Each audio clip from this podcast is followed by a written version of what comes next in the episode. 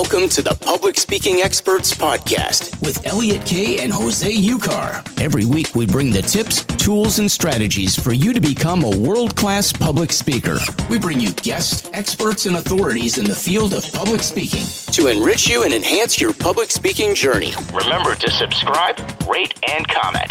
And now, please welcome your hosts, Elliot and Jose. What? Oh, oh, oh, oh, yeah, we are back. We are back. And I'm not going to go back, streets back. All right. Do, do, do, do, do, do. Honey, honey. Na, na, na, na. Oh, I like that one. You like that? ABBA. Oh, there, there is there is actually like a reggae version, but there we go. It's in Spanish, like I love you, honey, honey, honey. Lo repetía sin parar. okay, I've been speaking in Spanish throughout the weekend, Spanglish most of the time. So please forgive me. I'm not apologizing, by the way. So you know th- this may happen. So first things first, Jose. Are you ready?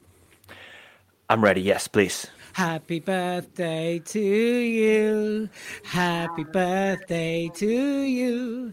Happy birthday, dear Jose, Josie, Josie, Josie. Happy birthday to you.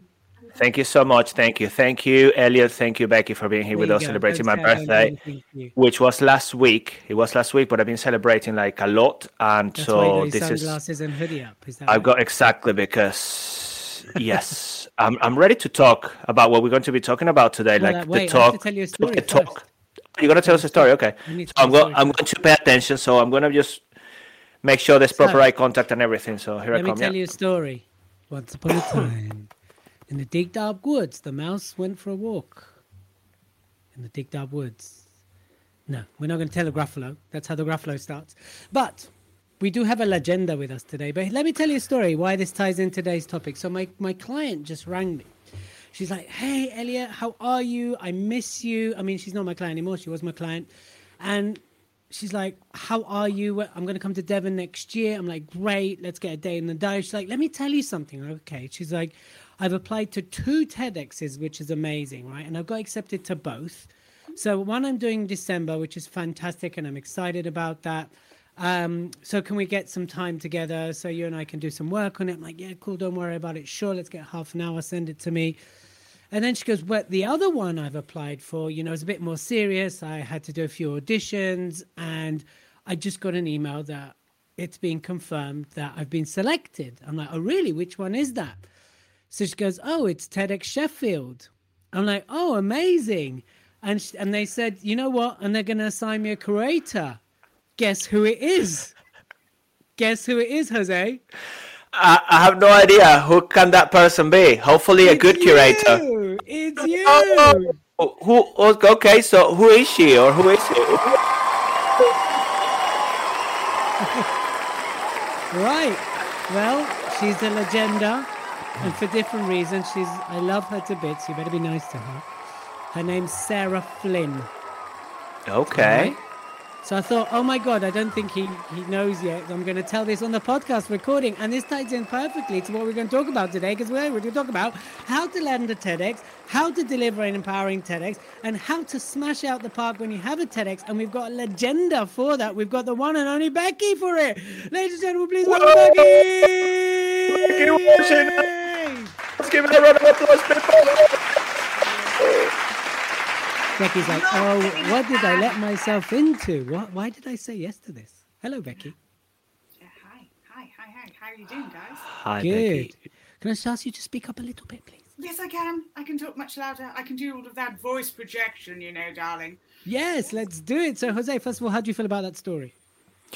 Elliot, you are. Sometimes I like to say that you're full of it, but today you were full of surprises. So a lovely surprise. Thank you so much, buddy. You know, it means the world how you introduced the program today with, you know, another present. Elliot has given me many presents before my birthday, after my birthday. This is one of them.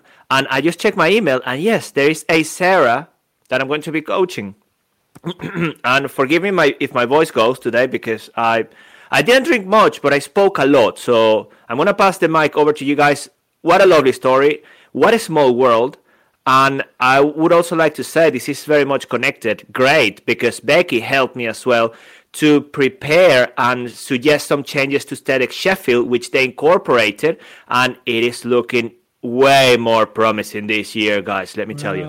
I was waiting for my invite to speak, Jose. That's the only reason I was your friend, but it never came, so I guess we're not friends. Because I was waiting, I was waiting for it to get to the next level to bring a guy like you. there we go.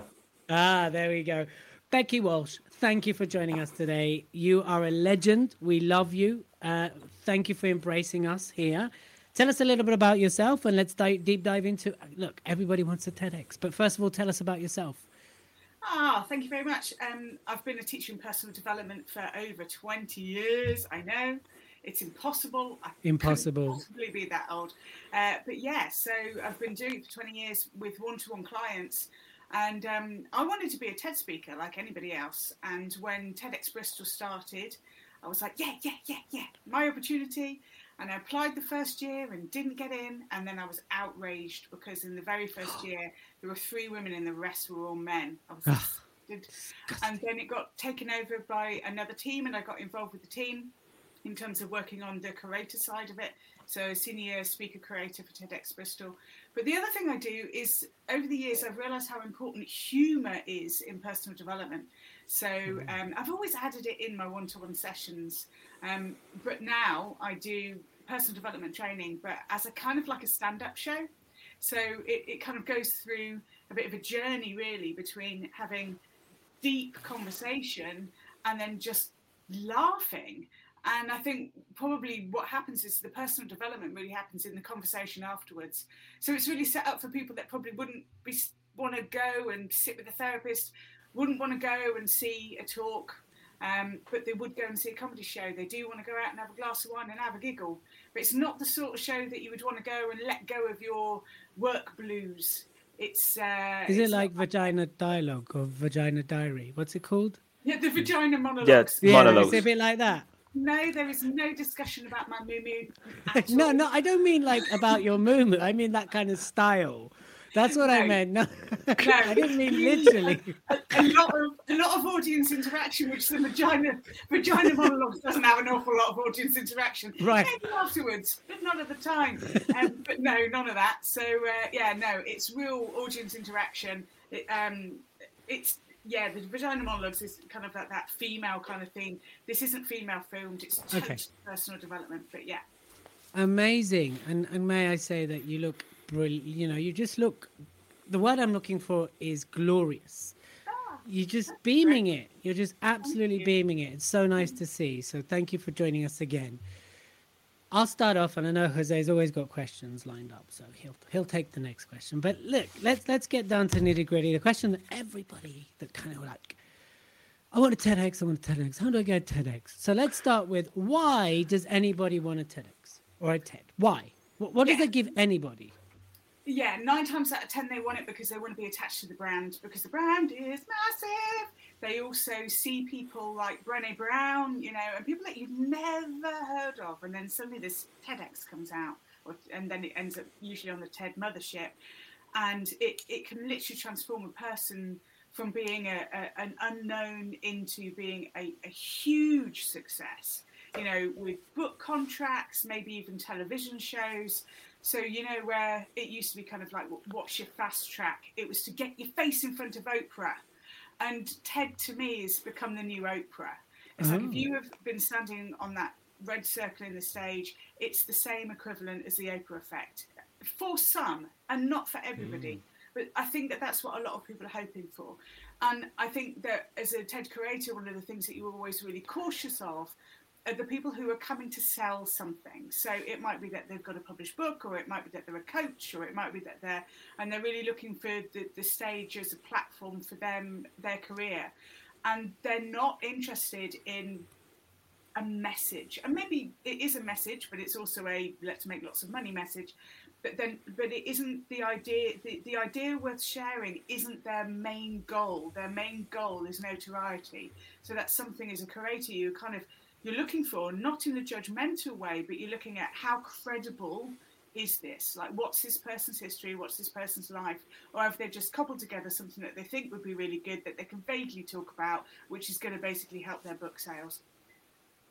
Right. So you're saying, really? I mean, the essence of TEDx is an idea worth spreading, but that's not why people tend to want to do it. People tend to want to do it to, by, to be associated with a brand, to be, you know, to, to land a new faceless type Oprah, which is the thing to be seen on, to be heard on, which can land book deals, film deals, modeling. Oh, I've got modeling deals from it. What can I tell you? I'm the face of many, you know, brands. No, I'm not. Yeah, but that, it, that'd be nice it to say. absolutely can be both. It really can be both. But you do notice when when we, I mean, TEDx Bristol is the second largest TEDx in Europe. And so we're getting ac- applications coming in from the states, from you know all over the world. So you, you don't kind of go right the way across the, the world to be on a TED platform and you know and pay for your flights and all the other stuff because we don't pay the speakers so you ain't doing it for the money so you know you are either doing it because you love ted conferences you've watched them you think that they're amazing you know that you've got an idea worth sharing but number one is you have something that you need to get out into the world because it's going to change the world. You want to use that platform because you know that you've created something that's going to change the lives of millions of people. If you want to get on a platform because you know that you have got an idea that is going to change the lives of millions of people that could change something fundamental to the environment, something fundamental to technology, you know, innovation, arts. You know you have that. You will go out with your elbows to get on that TEDx stage. And, and that's the voice that I'm looking for when I'm listening, is somebody who just goes, I have something absolutely to share there may be no unique ideas, and sometimes we hear something for the first time that we've heard many times, but the person who says it to you says it in such a way that it lands when you may have heard it a million times before. So, this doesn't mean that the ideas worth sharing have to be completely unique, but it's whether or not you can find someone who is the joiner of dots. Because as time moves forward, you know, we create new pictures from the dots that went before us. So there's all of these dots, and then you can find that somebody else adds a couple of other pieces into the jigsaw puzzle and creates a whole new image of something that you thought you could see before, but a change of perception gives you a whole new picture. And so it's not about creating, you know, stuff that is completely unique and brand new because that's difficult. But what are we learning in this moment in time based on the dots or the jigsaw pieces of our past that can create something right now for this moment in time that changes something in a societal, community, or personal way. Hmm. That's Yeah. much, yeah. Wow. I'm Becky and I'm done speaking.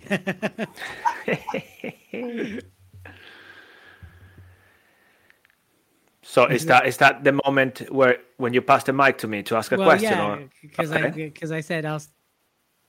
I know you've got questions, but you've I just was waiting. silently.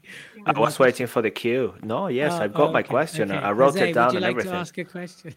It's here. My lovely. Oh. Yeah, I got my sticky notes here.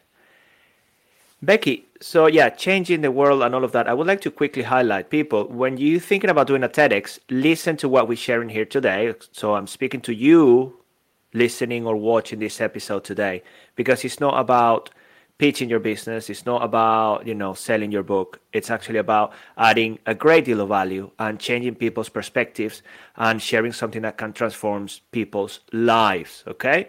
So bear that in mind when you think about your TEDx idea. And now, Becky, my question to you is what's the difference that makes the difference in terms of a TED, let's just call it TED going viral and one not going viral? I, I think that's a really difficult thing. I think hmm. I think it's about how it relates on an emotional level. All the ones that I've seen that have gone viral, that have been a TEDx, that have ended on the TED Mothership, that have really gone viral, have spoken in a way that just makes you go, oh, like something just opens. And the, the, the ones that I can really say that just spring to my mind, definitely Brené Brown, the hmm. vulnerability that she shared in that, and the fact that we all went, oh, that's why I'm like that. And that's a very personal thing when you can go the, the level of identity. Um, and I would also say the same thing happened for me with um, Sir Ken Robinson, the late Sir Ken Robinson, when I saw his TEDx when he was talking about, you know, um, the element and the, the brain that you take to school. That was another, oh, that's why I'm like that. Then there was a great talk about multi potentialites, and the same thing happened. That's why I'm like that. and I think anything for me, and this might just be for me, that makes me feel like I understand myself so much better, or I feel less alone and I have that sense of connection from a TED talk. Um, that relates, but it might be that you're um, very much into the environment or you, you're very much into technology and you see something that you learn from, and that becomes like a ah, that again has joined some dots together, maybe something that you're hmm. working on yourself, and it, it pulls things together. But it's a human element for me. It's the understanding okay. of something. And I think, you know, I do a lot of um, training. So I, I especially ta- uh, do training for um, councils. And quite often I will go and flesh out my um, talks for councils by watching TEDx talks in similar things because I absolutely know that I am going to get the leading edge science for my subject by making sure that I'm keeping up to date, not by plunging myself into books that are extremely time consuming to read, but by getting those absolute nuggets of information that are leading edge from TED Talks. So I think that that's why um, they go viral. Can, can I ask one more question linked to that, Elliot? Would you would you allow me to, please? You I go, would love girl. to. Thank you so much. So, okay, and that is a great point, Becky. Now, my next question: Does it make a difference if I, you know, I've spoken at the TED stage, okay, in terms of the reach, or if I've spoken at TEDx Bristol or TEDx Sheffield? Cool. So what happens? So say, for example, we had a, a, number of TEDx Bristol talks, and what happens is is is you you really want a, a, a TEDx conference to make a great video. Like the, the, the filming of that is so important, and we worked with a really great team of, of, of film people and editors. You that's so important. You can mess up on the stage on the day, but how it's edited means it looks like you never did.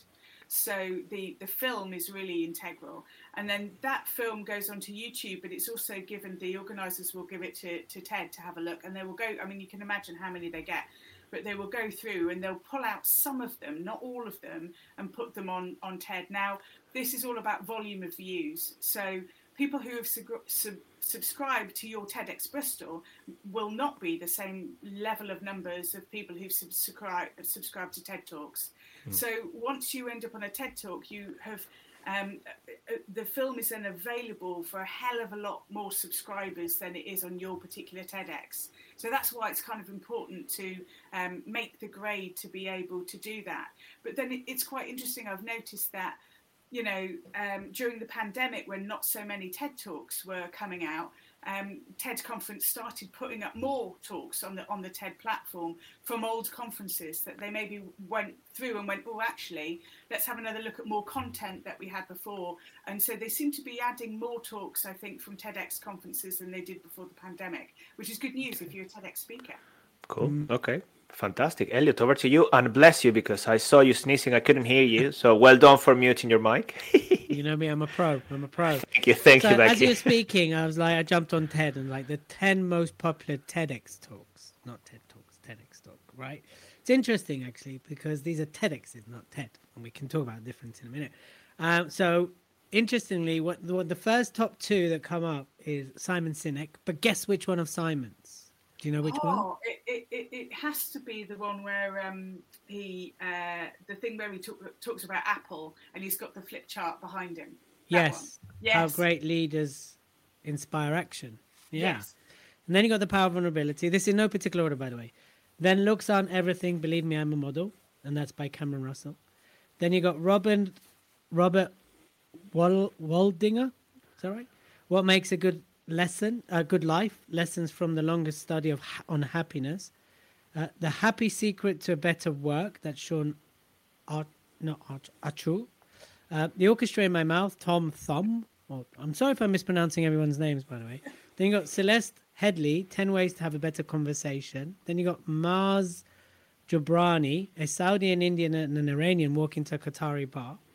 Depression, the secret we share, and that's by Andrew Solomon. And then you got Thomas Schwartz, a 12 year old app developer. So those are the top 10 according to TED. TEDx is not TED's, because if it was TED's, then we'd have Sir Ken Robinson and other ones, uh, Amy Cuddy and some of those. So really interesting. So when it comes down to a TEDx or what is what is your criteria? Like, what are the what are they? How do they get on your stage? Because I know you're strict. You got the second biggest one in Europe. What's the first? Just out of interest. Oh, do you know? I actually don't know. oh, okay. um, so really, technically, you could say you're the biggest in the UK. Oh yes, yeah, I'm sure. Right. Yeah, we'll just we'll just claim that one. But there'll always be someone on your coattails. You know, that's right. the thing. And, and Sheffield. Anyway, yeah. The Sheffield game. well, I'll tell you what I'm going to do. I pulled up a document. I'm going to read it to you. Um, yes, so go for this it. Is, this is the document that we actually use. And we worked it down into different criteria because the, the, thing as well that you really want is you want a level playing field. You want everybody to have the same opportunity as everybody else, but they need to fit into a particular criteria. So what we said was, why now? You know, so, um, what is it about this idea that resonates in this current climate? So, that's what I was saying about the joiner of dots. You know, why is this relevant in this particular moment in time? Is it credible? So, is it well thought out as an idea? Is there good evidence and depth to it? That's important. Why then? Are they the best person to tell the story? And what are the qualifications or experiences that give them the credibility for the ownership of this particular topic? Uh, and then why TEDx Bristol? Now, this is very different across um, lots of different TEDx's because we wanted to champion our city. Now, it might be, you know, that someone's happy to have a TED speaker that's kind of like, you know, going up to Sheffield that lives in Bristol, or, you know, but but we wanted to showcase the people in our city. So it was, you know, what is it about this idea or this person that fits with us and not another TEDx event? So does this story or message resonate with our theme and our values as a town, as a city? And also we had particular themes. So um, the first TED I got in, uh, involved with was called Dare to Disrupt, which I loved. Dare. and then the next one was um, Rethink, Reflect, and Reboot. So we split it up across the days into those kind of three headings. Um, and then the final one is Will it work? You know, can they talk? Are they inspiring? Will it excite the audience? And how much coaching do they need? And can we provide that? Because we did provide, like Elliot, um, no, sorry, like Jose is a coach. Both coaches, but yeah, you are both coaches. But you know, it was really important to be able to have coaches there because one of the things, and um, I remember this story in particular, but there was um, a, uh, we when we work with volunteers. So to create a level playing field, we have volunteers that come and watch the videos, look at the applications, and then rate them. And so each of those five criterias gets rated as five, hell yes, and one, yeah, not so much. And it's the ones that get quite like a, a high number that actually get to go through. But what we did with the volunteers is we looked at the ones with a high number, but then we asked the volunteers to show us three of the ones that they had discounted. And it was and the reason for that is to make sure that quality and understanding of what we're looking for was really assured. So, in one circumstance, a volunteer um, had said, no, not to this one. And when we asked why, and we watched the video, she said, "Well, she can't. She can't talk very well. She doesn't use English particularly very well." And what she was referring to was that this woman was from a very working class background. So she's like, all right, like, what is it in it? Got it, you know. And so there was no, you know, I mean, it makes me think of no, but because it wasn't even there, but, but, oh no, it was very um, Bristolian, really hard to understand things that you sort of say like where would that be to? You know that wouldn't normally come across. But her story was fantastic. The rest of that in terms of how to present how to stand how to speak how to not look at your feet how to you know and, and how to articulate particular words and how to sentence uh, and how to create sentence structure we can teach that. We can teach that.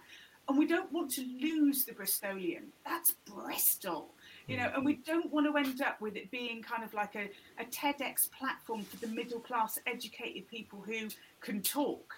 You know, we wanted to have a full spectrum, so that was something really important that we had to get across to our volunteers is don't make it intelligent middle class. That means that people who are from all sorts of backgrounds or maybe doesn't have english as being their first language is going to be excluded. So i think that that was an important way of being able to vet it all out Oh, that's really interesting. Jose. Becky, you got me thinking as I was listening to you. My mind just went to so many different places, especially, you know, since you touched on the accent element. I knew, I knew this would get you sparked up. I had a feeling. Yeah, well, but I'm not, I'm not gonna dive deeper into it today. This is a conversation to have with you, Elliot, and Becky, and many other people that I'm hoping will support me on this. Because this has become a, a big problem for people with accents, not just, you know, as a non native speaker, but for native speakers, just like you explained. Yeah. So basically- accent, accent is- there's a range. There's there's non-English accents and there's accents within England or hmm. within the UK, right? And it's it's you know if we're going to talk inclusion, we need to talk inclusion across the board, right? You know, and I think that's what you're alluding to, right, Jose?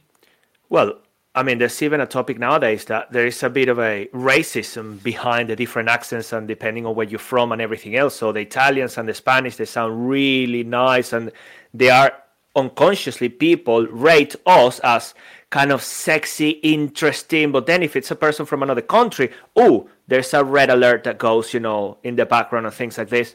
So there will be a talk around these people coming Well, soon. I, I think you're right. and I think it's highly important, and it's something especially because of you know Bristol with our Colston history and all the rest of it. It was absolutely something that we felt was really important for uh, to raise up voices that perhaps don't normally get heard. And I think that that you know I think that that is the responsibility of TED conferences to actually be able to make sure that you're checking in on any level of unconscious bias. And it's also why we wanted to have a range of volunteers as curators because we wanted um, curators from a series of backgrounds so you just didn't have one person kind of like looking at the criteria.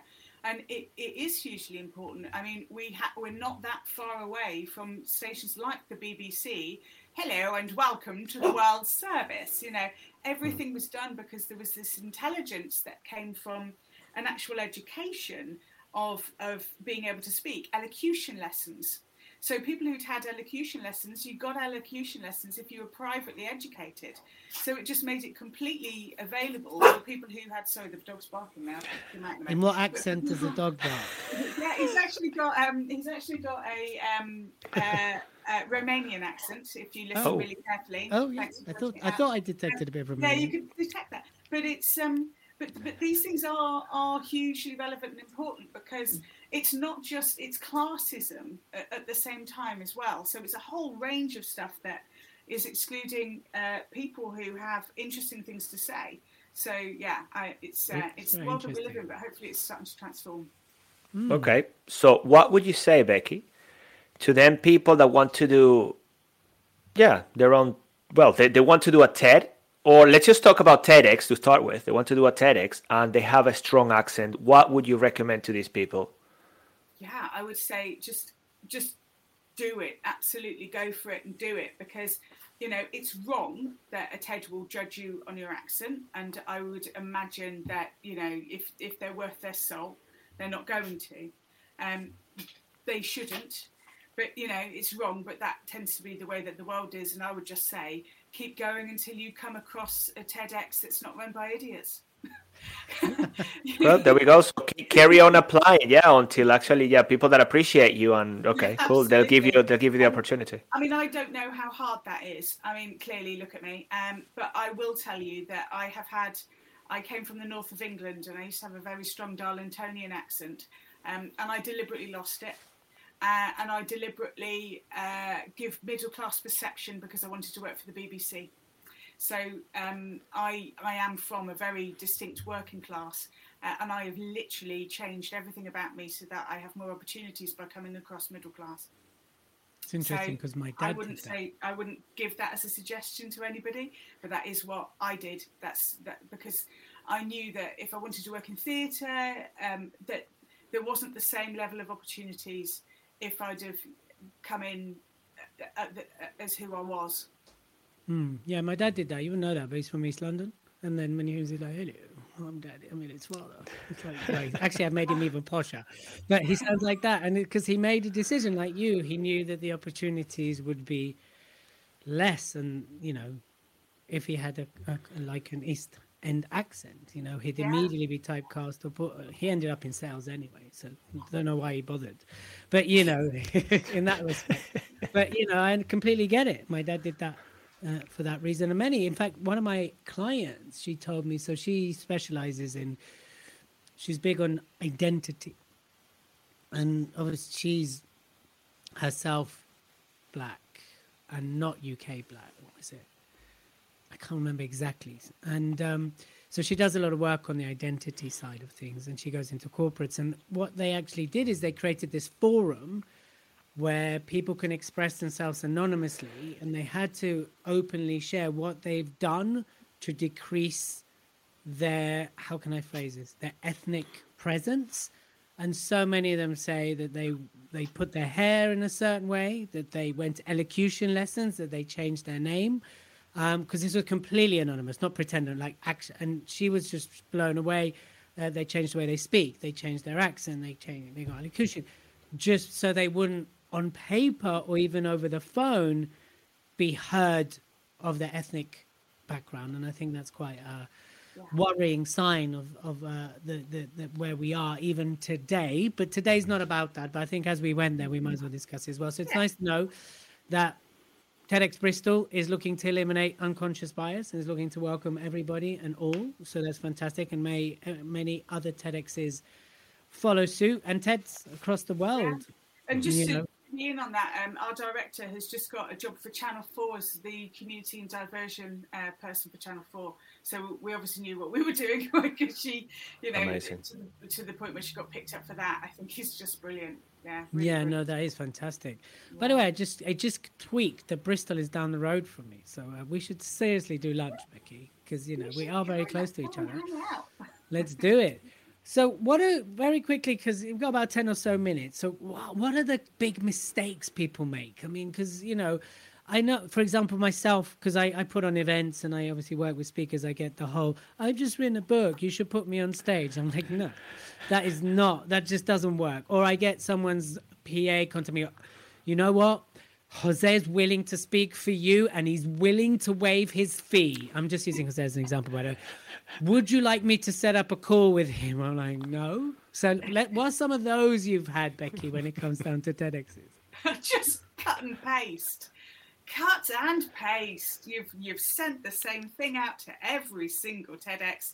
You haven't looked at what the theme is, and you're making it sound like we should be eternally grateful for the fact that you've even written to us. But it's the cut and paste. It's that you know when something's been cut and paste, and literally all you've done is you've you've gone through every single TED thing. You don't even know when the date of ours is. You've just cut and pasted your talk. You haven't personalised it. You haven't looked at the theme, and you're just spamming and and it just is so disheartening when you get that. You just think, oh God, no. Um, so that that's really that's really hard. And also you do get the I'm an author of blah blah blah blah. Okay, great, but does your book fit into the theme? No, it doesn't. So why why are you even applying to us? So mm. there's the is there's the time wasting element. There's the there's a book called No, I won't read your effing script, and um, and uh, it's kind of it's a little bit like that. It's kind of no, I won't. You know, or they'll kind of go, oh, you've got to read my talk. You'll find it so interesting. No, I I won't. do the application. Do the application. That's what I find really interesting. So that sounds really harsh, but I think sometimes people just really let themselves down by by that, and it happens in all. I mean, I remember um, getting. Uh, sorry, I'm going to let the dog out. Okay, even the dog gets upset by that, and we understand. Even the dog doesn't want to read the application. But um, you know, it's. I, you know, I was I was um, sending. We did a call for radio presenters, and a similar thing happened. You know, we're really clear. We want three minutes on an MP3 this format, you know, and people were sending me cassette tapes. I mean, this is going like a long time ago, but you're kind of like oh, come on, you know. So, um, so you know, things like that. But um, I think that that I think that that is about. I think it's actually about self-esteem because although you might think it's about someone thinking that they're hugely important, I do think that sometimes people kind of have a go with the intention of failing. So they don't put in the work, they don't put in the effort, so they can say, "Well, I tried, but it didn't work," because they're actually mm. secretly terrified. Mm. And I think we all have internal saboteurs that stop us doing what we know we need to do. Because if you really wanted to do it, you would be absolutely 100% on it. But you're falling short of it, so you can say you tried but failed, and it's not your fault. So I don't feel too harshly against people who are chronically wasting my time. Clearly, um, but I do think I do think that that's your saboteur doing that. I, I, unless you were really are narcissistic and you think that I should just spot talent, because that's something that happens is people sort of think that you just spot talent, and people have a, a secret desire to want to be chosen, to want to be. And I had this too. When I used to go um, I remember going to see a Prince concert. I wanted to be the girl that would be pulled up on stage by Prince to sing with Prince, even though I can't sing. And but just pull me on stage, Prince. See just me pull in me. the crowd. You know? stop. So we want to be special, and we want to have someone go, oh, "I see something incredible about you," and, and we all want that. So we kind of, kind of half-heartedly give them some stuff so that we can be spotted as a, an incredible talent. The problem is, is you have to be an incredible talent to be spotted, and so you actually have to put some work into being incredible talent. And so put in an incredibly talented proposal, please, God, make my life easier. So yes, sorry, rant. Uh, I think I think you just nailed where I've gone wrong in mo- most of my life. That whole being talented part. Stop me, Damn, please, love I me. think, uh, uh, yeah, I I almost gave you a boo there, but that's reserved for Jose. Okay. Oh, you, no, you, you, you always gave yourself a boo. You could. you no, never, no, no, you, you that's never haven't gave yourself a boo. You need talent to be spotted. Oh my god! I thought it'd be my good looks. My, this is a depressing moment in my life. Yeah. Jose, I think I need you. I think I need you to take over. I'm just gonna mourn for a little bit. Well, take take your few seconds. One, two, three. Back.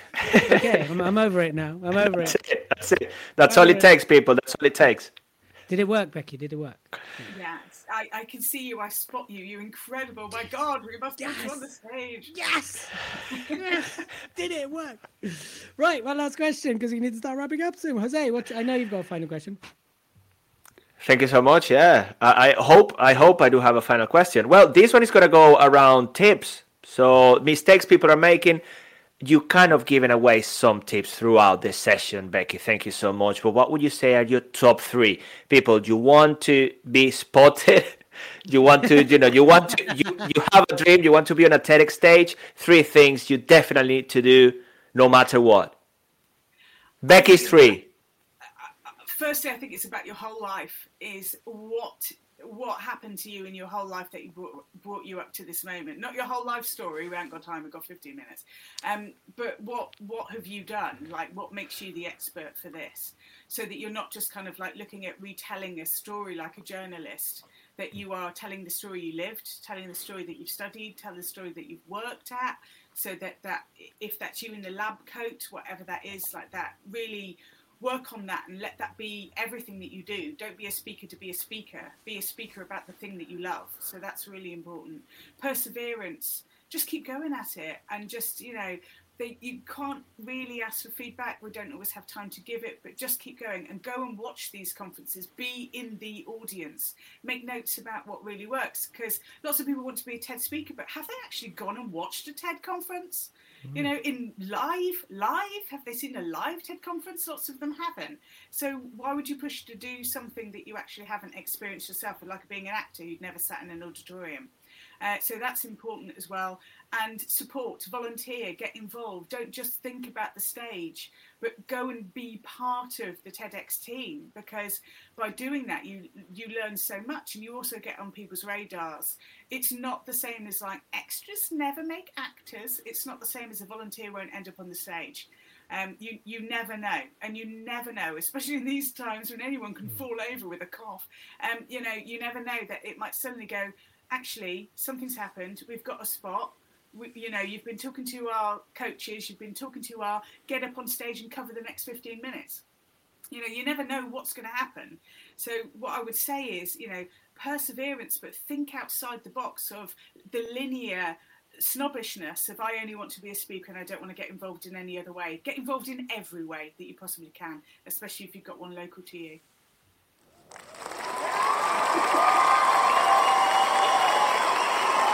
Why are you blowing kisses? You're not the one that gave the tips. Why Well, are you blowing? why For those of you listening to this, kisses. blowing kisses. I'm blowing kisses, and the thing is, Elliot is complaining because those kisses are not for him. The kisses are for Becky for Oh, an okay. excellent contribution. But there you go, Elliot. You want some kisses? I'm blowing kisses to Elliot as well. There you go. Besito. No, those I don't want those kisses because they were. Come on, get get some of really- these kisses. I got some This this is what you said. I remember when we met. Finally, I'm going to kiss from you, and I kissed you. That's okay. When did you? That's kiss me? okay. You didn't kiss me. I did kiss you on each cheek. Wait. I just went mwah mwah. No, no, no. I'm not accepting that. I'm mm. afraid. Anyway, we mm. can we can carry on about the kissing, but in the meantime, Becky, how do people reach out to you? Here, you know, where can they follow you? Where can they watch you? Please, the stage is yours. Thank you very much. Yeah, so the easiest thing is beckywalsh.com. I've also got a YouTube channel, Becky Walsh Intuitive, uh, or Stand Up Intuitive, I think it is, can't even remember. Uh, I'm on Instagram. Uh, I'm not on TikTok. I cannot be bothered. Um, but I mean. I'm on pretty much everything else, really. You know, the side of an ice cube bottle. You know, whatever. It's Ice cube bottle. well, I meant like an ice Oh, cube. ice cube bottle and bottle, ended up okay. being something else, but I make I make up words. It's fine. Um, but yeah, yeah, you can reach out to me, and if you know if um, you want to know about what's going on, we're not really. I'm not working on a TED Bristol at the moment. I've actually got a TED talk coming up, hopefully in March, my own. So we shall see about that. So that's going to be good. We're we're just in the process of that. The date changed, Uh, and so hopefully it's going to be in March. Amazing. Thank you again for coming on the show and for sharing such wisdom, knowledge, insights, tips, and advice. It's been an absolute pleasure. So, listen, before I hand it over to Jose to wrap up the show, make sure that if you do want to land a TEDx, know the theme, do your research, do your homework, base it on your story, but not narrating. Yeah? Be a true account of your story, be persistent, get involved, and make sure you get involved for the right reasons. Jose, over to you. And carry on failing until you make it. Come on. Let's do this, people, everybody here. Clap, clap, clap, clap, clap, clap, clap, clap. What's going Brilliant. on? Remember, people. thank you for listening. Thank you for tuning in. We have a new episode coming out every Saturday. So make sure you like, subscribe, and you leave us a comment. And if you leave us a comment, I will send you a copy of my book until we release our book together, which is coming out next year. Till the next time, you'll be listening to the Public Speaking Expert Podcast. See you soon. You've been listening to the Public Speaking Experts Podcast with Elliot Kay and Jose Ucar. Follow us on Instagram and join us next week for even more. Remember to always speak your greatness. Subscribe, rate, and comment.